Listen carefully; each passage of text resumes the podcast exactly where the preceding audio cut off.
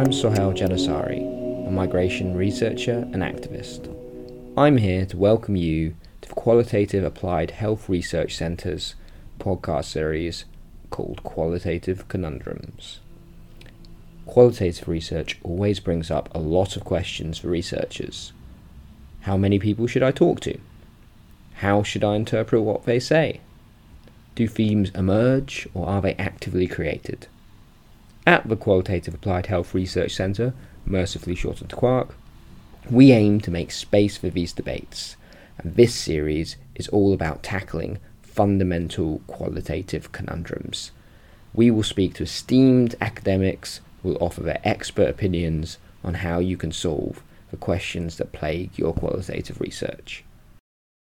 Today we have with us Sharli Paphitis, Research Fellow at the Section of Women's Mental Health at KCL, and Associate Researcher at the University of Rhodes. Yeah, hi. Uh, so I'm Sharli, as you just said, and uh, I have worked in many different disciplines in my years in academia. Uh, initially at Rhodes University, where I used to be a senior lecturer in community engagement and philosophy, and now in the section of women's mental health at King's College London, where I work primarily on qualitative research, uh, focusing on mental health and recovery, um, developing interventions in lower middle income countries and in the United Kingdom. Thanks for that. Today we'll be talking about theory in qualitative research. And this often means using a theoretical framework. Sharli, can you tell us a bit about that?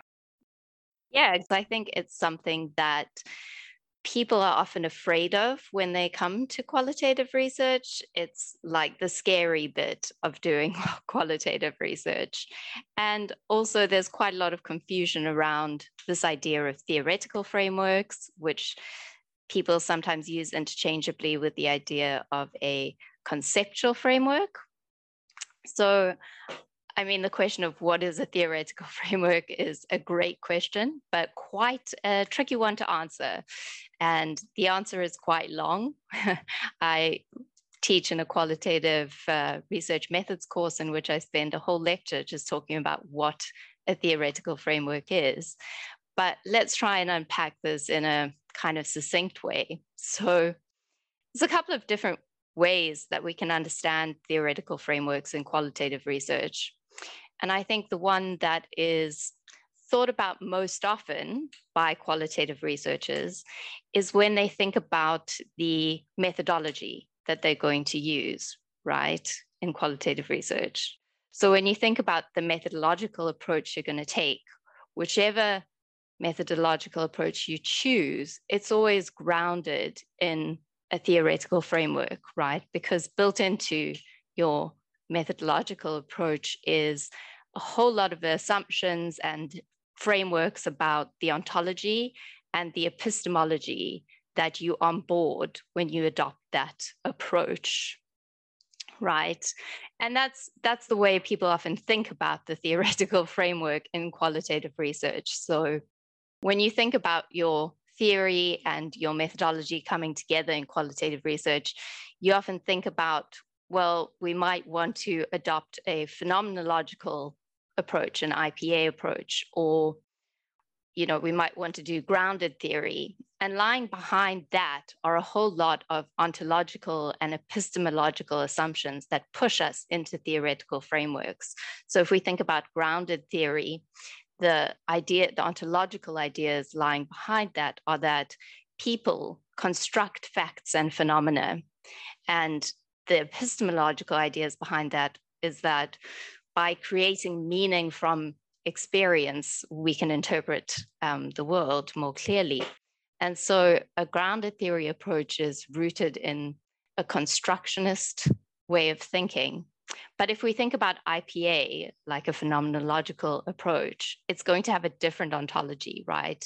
Um, and it's going to have a different epistemology, specifically that people will identify and interpret multiple realities, and people um, people's interpretations of the world is what allows us to understand facts and phenomena that exist, right? And so we're working in a more interpretivist framework. And so, very often, when we talk about what a theoretical framework is, we think about those kinds of theoretical frameworks. And I see a lot of students writing in their dissertations, for example, a very big theoretical framework section that explains the ontology and the epistemology of the approach um, lying behind their, their methodology that they've chosen to adopt. So it's almost a way of explaining why they've taken the approach to collecting and interpreting the qualitative data that they have in their thesis. Does that make sense? Yeah, I think that makes sense. So basically, theoretical is is theoretical approach anything but epistemology and ontology? In one sense, your theoretical framework is the ontological and epistemological assumptions that underpin and frame your methodology. They tell you how you can how you can access knowledge um, and what knowledge is in the context of your study.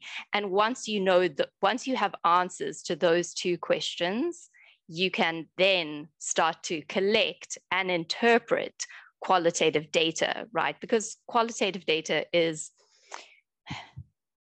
it's human facts about the world but in order to collect and interpret human facts about the world, we have to we have to start from a point in which we agree on what human facts about the world are. And that is what your theoretical framework is setting up for you in your study. Does that make more sense? Yeah, that does.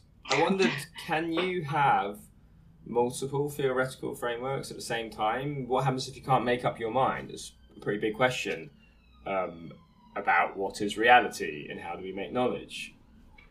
Yeah, that's a great question. Um, so I'm going to answer it, but then I want to circle back to what I was saying in the beginning because what I've explained about theoretical frameworks is only one side of the coin of theoretical frameworks in qualitative research. So it's a bit of a long answer, sorry. Um, so to answer your question, what if you can't make up your mind? Um, well, you do need to make up your mind, unfortunately. And this is where a lot of people, I think, come unstuck in qualitative research because it's hard. Um, and we're asking some pretty big and difficult questions, as you said, about the nature of knowledge and what exists, ontology, what is real, what exists out there, right? So these are big questions that people who have a background in philosophy are really comfortable answering, but also often don't have an answer to. And so it's it's challenging, but a couple of very practical things to think about in this.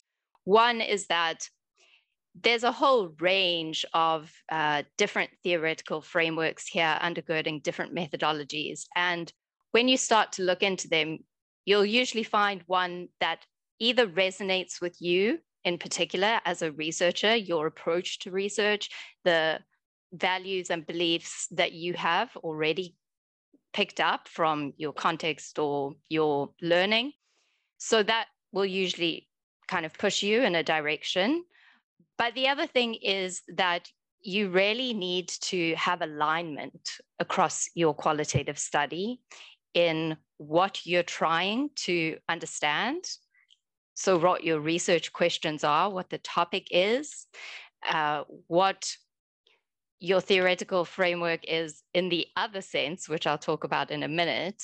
Uh, and that will also help you to choose the right theoretical framework because you'll find that in particular areas, disciplines, or answering particular kinds of research questions, particular kinds of frameworks are typically used.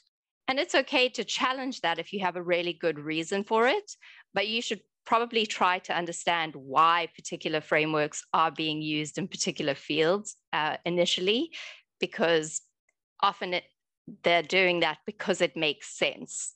So, one example that I think is really helpful here is to think about it in terms of like architecture and city planning. So, if you think about a Swiss cottage, right? A Swiss cottage is designed to be in a Swiss climate. And if you go to Switzerland, you'll see a whole lot of Swiss cottages for the reason that they make sense in, in that, that like geographical context. But it would be really weird to build a Swiss cottage in the middle of New York City.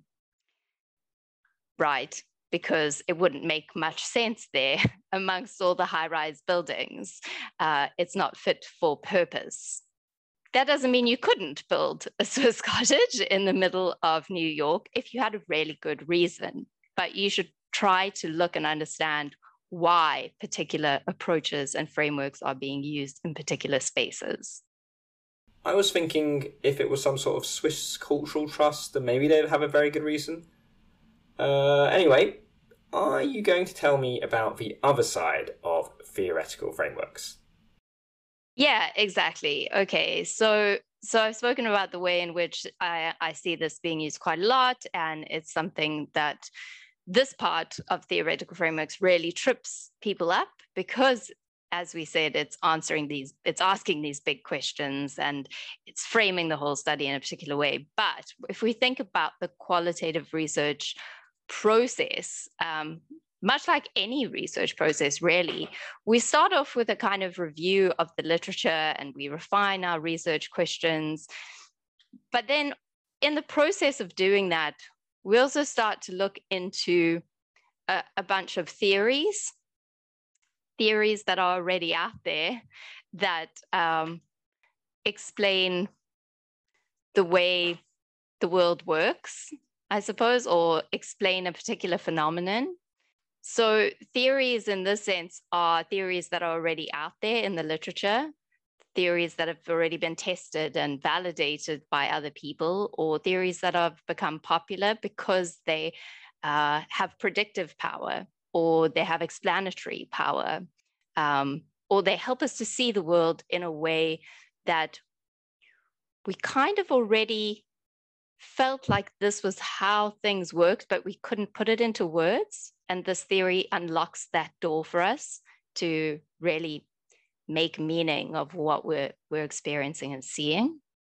So, so those are the kinds of theories that um, are out there. And we need to use those theories to frame our qualitative research as well. So there's two senses in which we have a theoretical framework in, in qualitative research. And this part, I think people struggle with often as well in qualitative research because they're afraid to read um, sociology or philosophy or anthropology, where these theories typically come from, because people often think that they're difficult um, or they take a long time to understand. And those things um, are true, but there's lots of really good texts now that help people to gain access. A, a lot of people um, understand a lot about Marx, for example, and Marxist theories. Um, and there's lots of ways we can access Marx without reading Marx at the very beginning, but we can find gateways in and, and get through to it. Or Foucault, who's often used in uh, psychology work, for example, is very difficult to read if you're approaching it um, cold, but there's a lot of introductory texts that you can use to understand it. So, how is this used in qualitative research, though? Um, so, typically, I guess we're going to see it being used right at the beginning in part of your literature review. If you're taking a study from a very positivist perspective, the only thing you're going to include in your literature review are going to be other positivist studies, so particular kinds of facts. But I guess in your literature review in a qualitative study, you would typically, if you're going to take a different approach to a positivist one, you're going to want to include theories that ex- help us to explain and interpret the social world, if that makes any sense. And that should follow all the way through to help you choosing your methodological approach because it makes sense with that theory. So, for example, if you're using you know, feminist phenomenological theories, you're probably going to, that's going to align very closely with phenomenological approaches or with emancipatory approaches in which you're trying to create some kind of change in the world through your research rather than just uncover pre-given facts or, or understandings that are out there, right? It's a bit intimidating sometimes to approach this whole body of theory when you've had a theorist write books and books on it. I used post colonial theory in my PhD, and I ended up using just classical authors. Though it was useful, I did feel a little dumb. Was that okay? What's the balance between being a qualitative mental health researcher, doing applied research, and bringing in as much theory as possible? Yeah, that's that's a great question and I think it is about balance as you say and how do you find that balance? I suppose the important thing is the theory has to serve the research. And so you need to spend time on theory, but only as much time as is useful to help you really make sense of your data, really interpret what is going on and answer your questions, right? That you set out to answer. So I, I don't know how you use theory in, in your study, but maybe we can talk about that and that might be useful to people. But one thing I try to help people that I work with, students, to understand is when we collect qualitative data, when we talk to people, there's what they say and what they mean. But behind that is what they really mean. And then even further behind that is what they really, really mean. And it's really useful to use theories to help us to unpack both what people really mean and then what people really, really mean when they speak to us.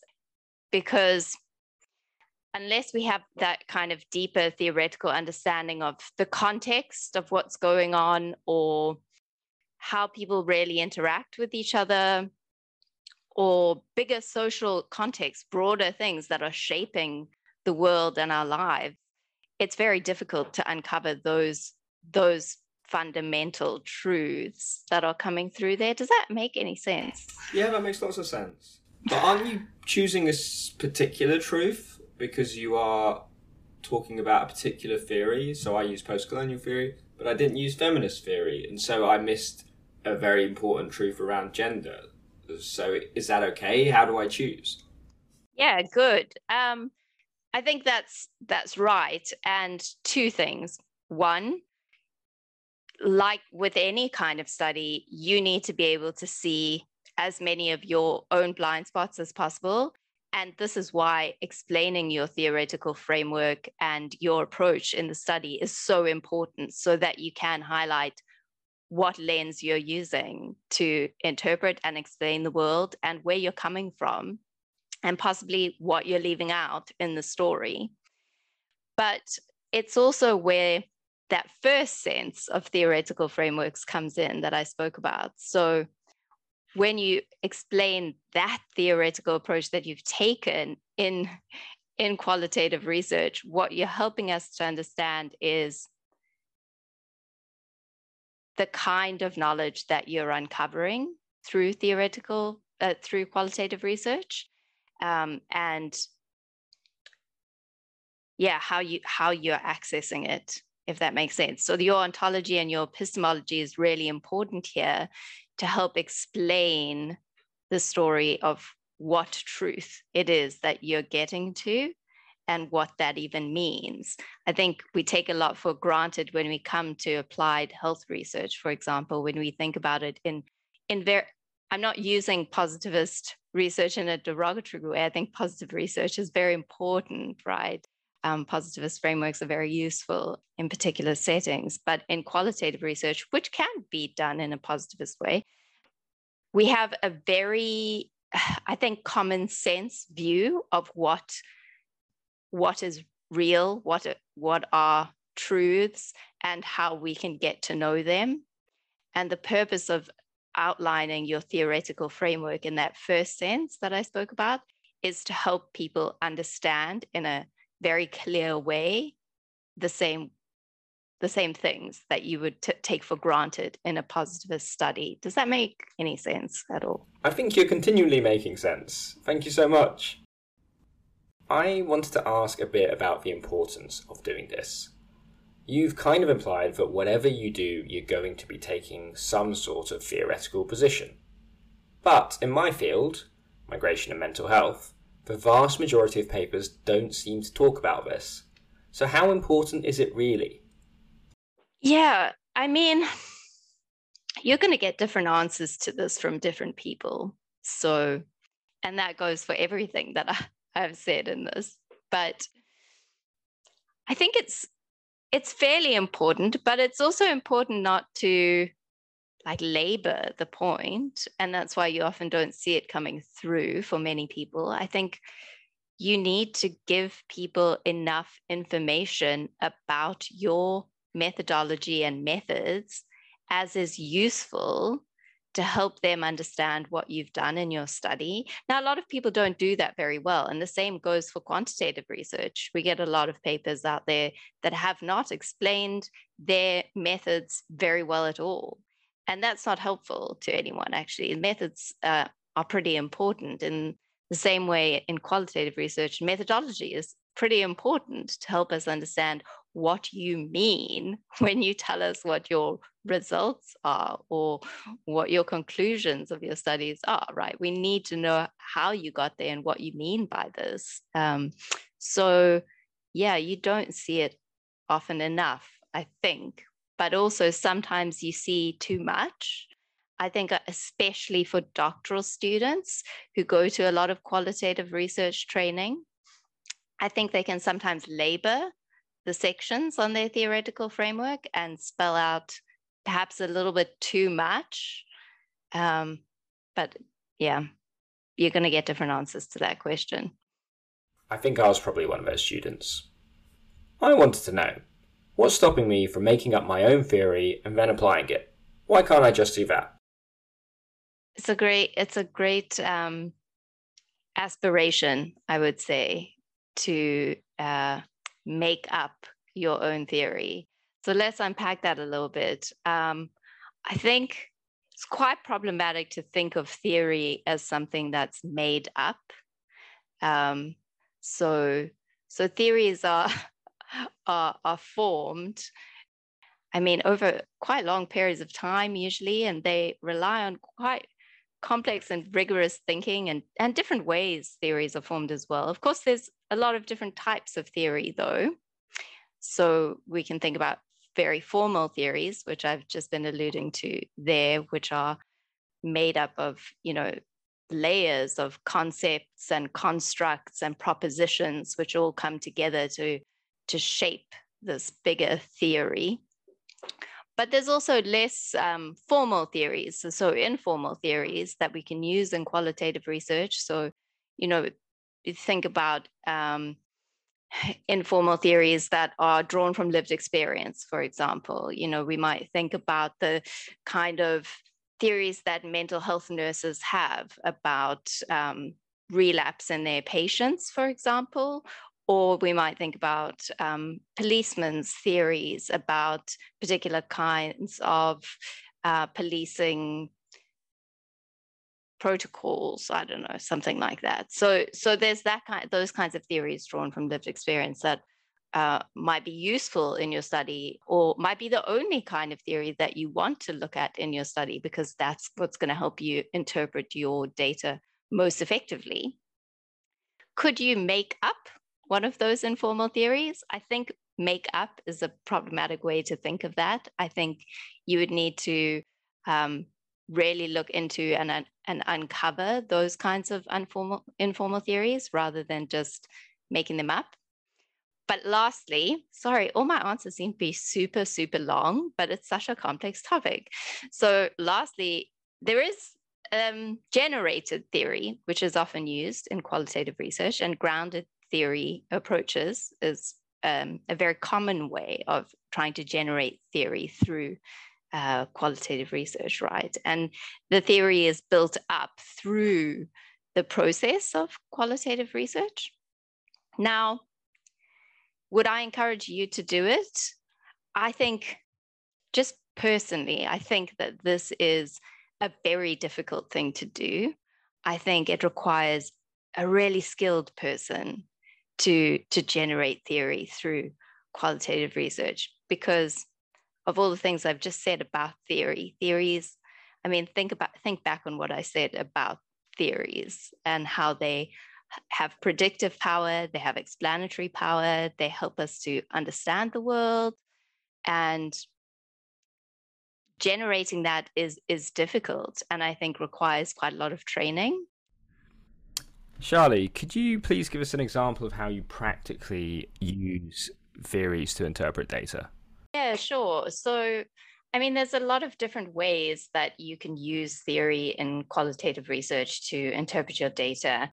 And I think uh, it's quite important to think about what it is you're trying to achieve and the questions you're trying to answer and the type of data you've collected. All of those things are really important to think about before you start getting into the nitty gritty of how to use theory in uh, you know interpreting and analyzing your data and I, if you're new to using theory and qualitative research in this way, I guess one way to start would be to look at either the concepts or the propositions in the theory that you're using and to build a framework for analyzing your data and, and use that framework.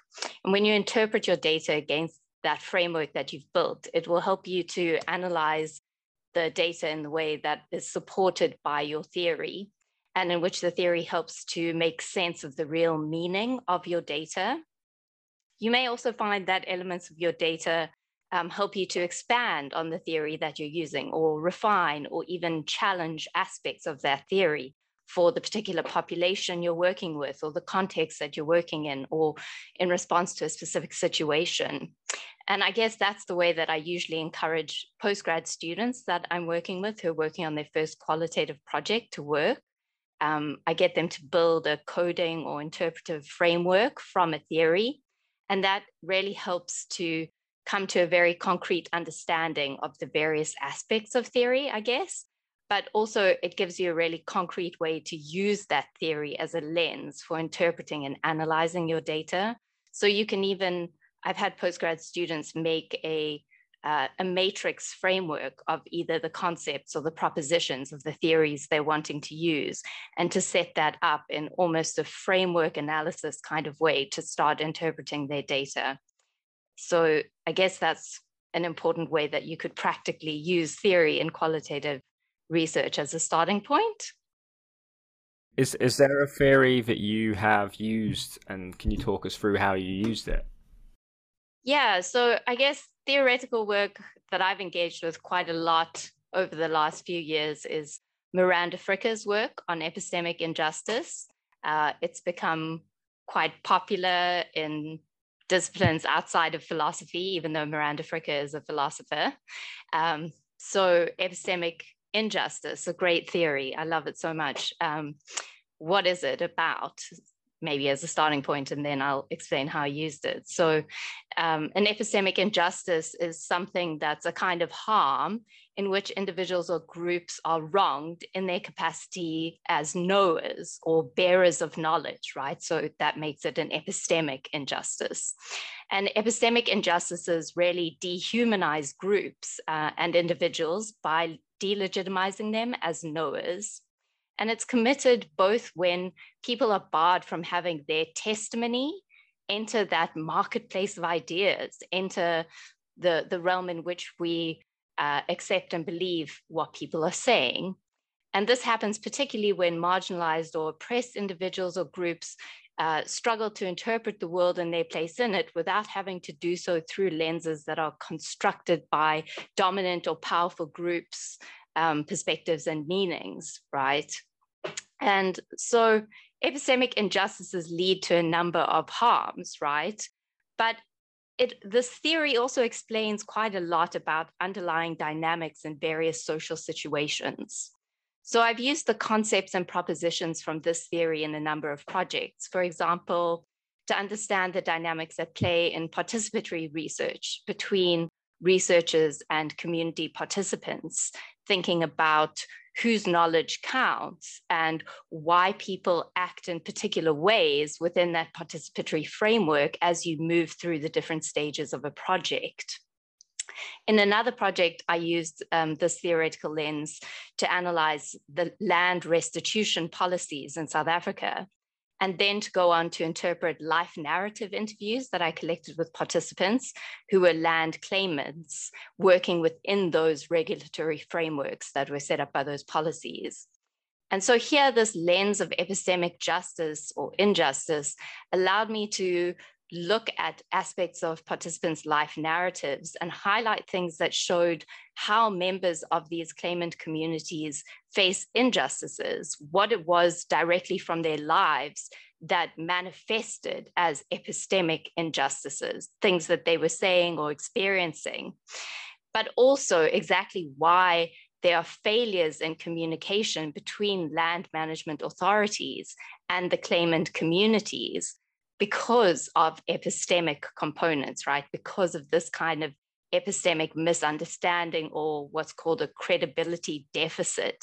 And so I guess the explanation here is that theory is useful when you're unpicking something like a, a life narrative to really make sense of the events in a way that goes behind simply what's said, simply what's happened, and to understand how that's impacting on the social dynamics or how policies play out. Brilliant, thank you. That's a really cool concept and something that I should also look at using in my work. So that's really appreciated. Yeah, every time I talk about epistemic injustice, people say, that's the theory I never knew I needed, but now I'm going to use. So it's a good one. I wanted to end by asking if there's a resource to look at theories and theoretical frameworks. How do you know where to start? It's a minefield out there, isn't it? I suppose. And where would I suggest starting? Okay, so I would say probably the best places to start are Braun and Clarke so that's a really good place to start. But then I also think um, Helen Kara has a whole load of really, really practical and useful books in understanding theory in qualitative research. I mean, the books aren't about that, they're just about qualitative research in general, but her sections on using theory in qualitative research are really helpful, especially around understanding how you know what the underlying theories behind different methodologies and methodological approaches are. I think her, she's got some really good tables for you to look at.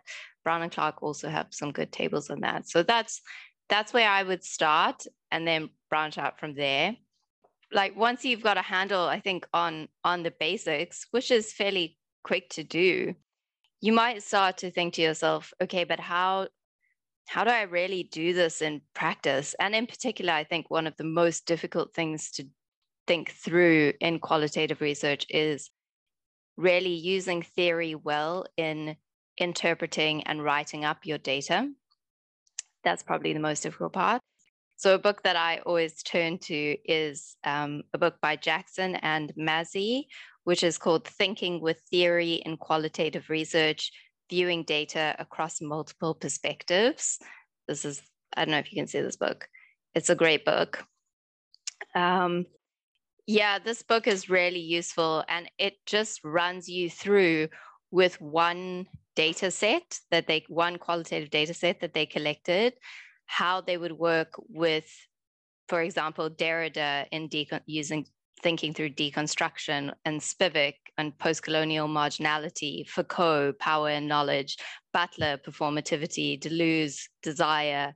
Um, so it's just really useful to see how you could take different theories and use them with the same data set to interpret it in, in, in multiple ways, asking different questions of that data. Thank you. That's incredibly useful. That's it for today. Thank you so much, Sharli, for entertaining us on our qualitative quagmires. I hope you can join us for the next session, where we'll be talking to Harriet Balding, Research Fellow at the Policy Institute at King's, about impact. What is it? How do we achieve it? Is it even real? Join us then.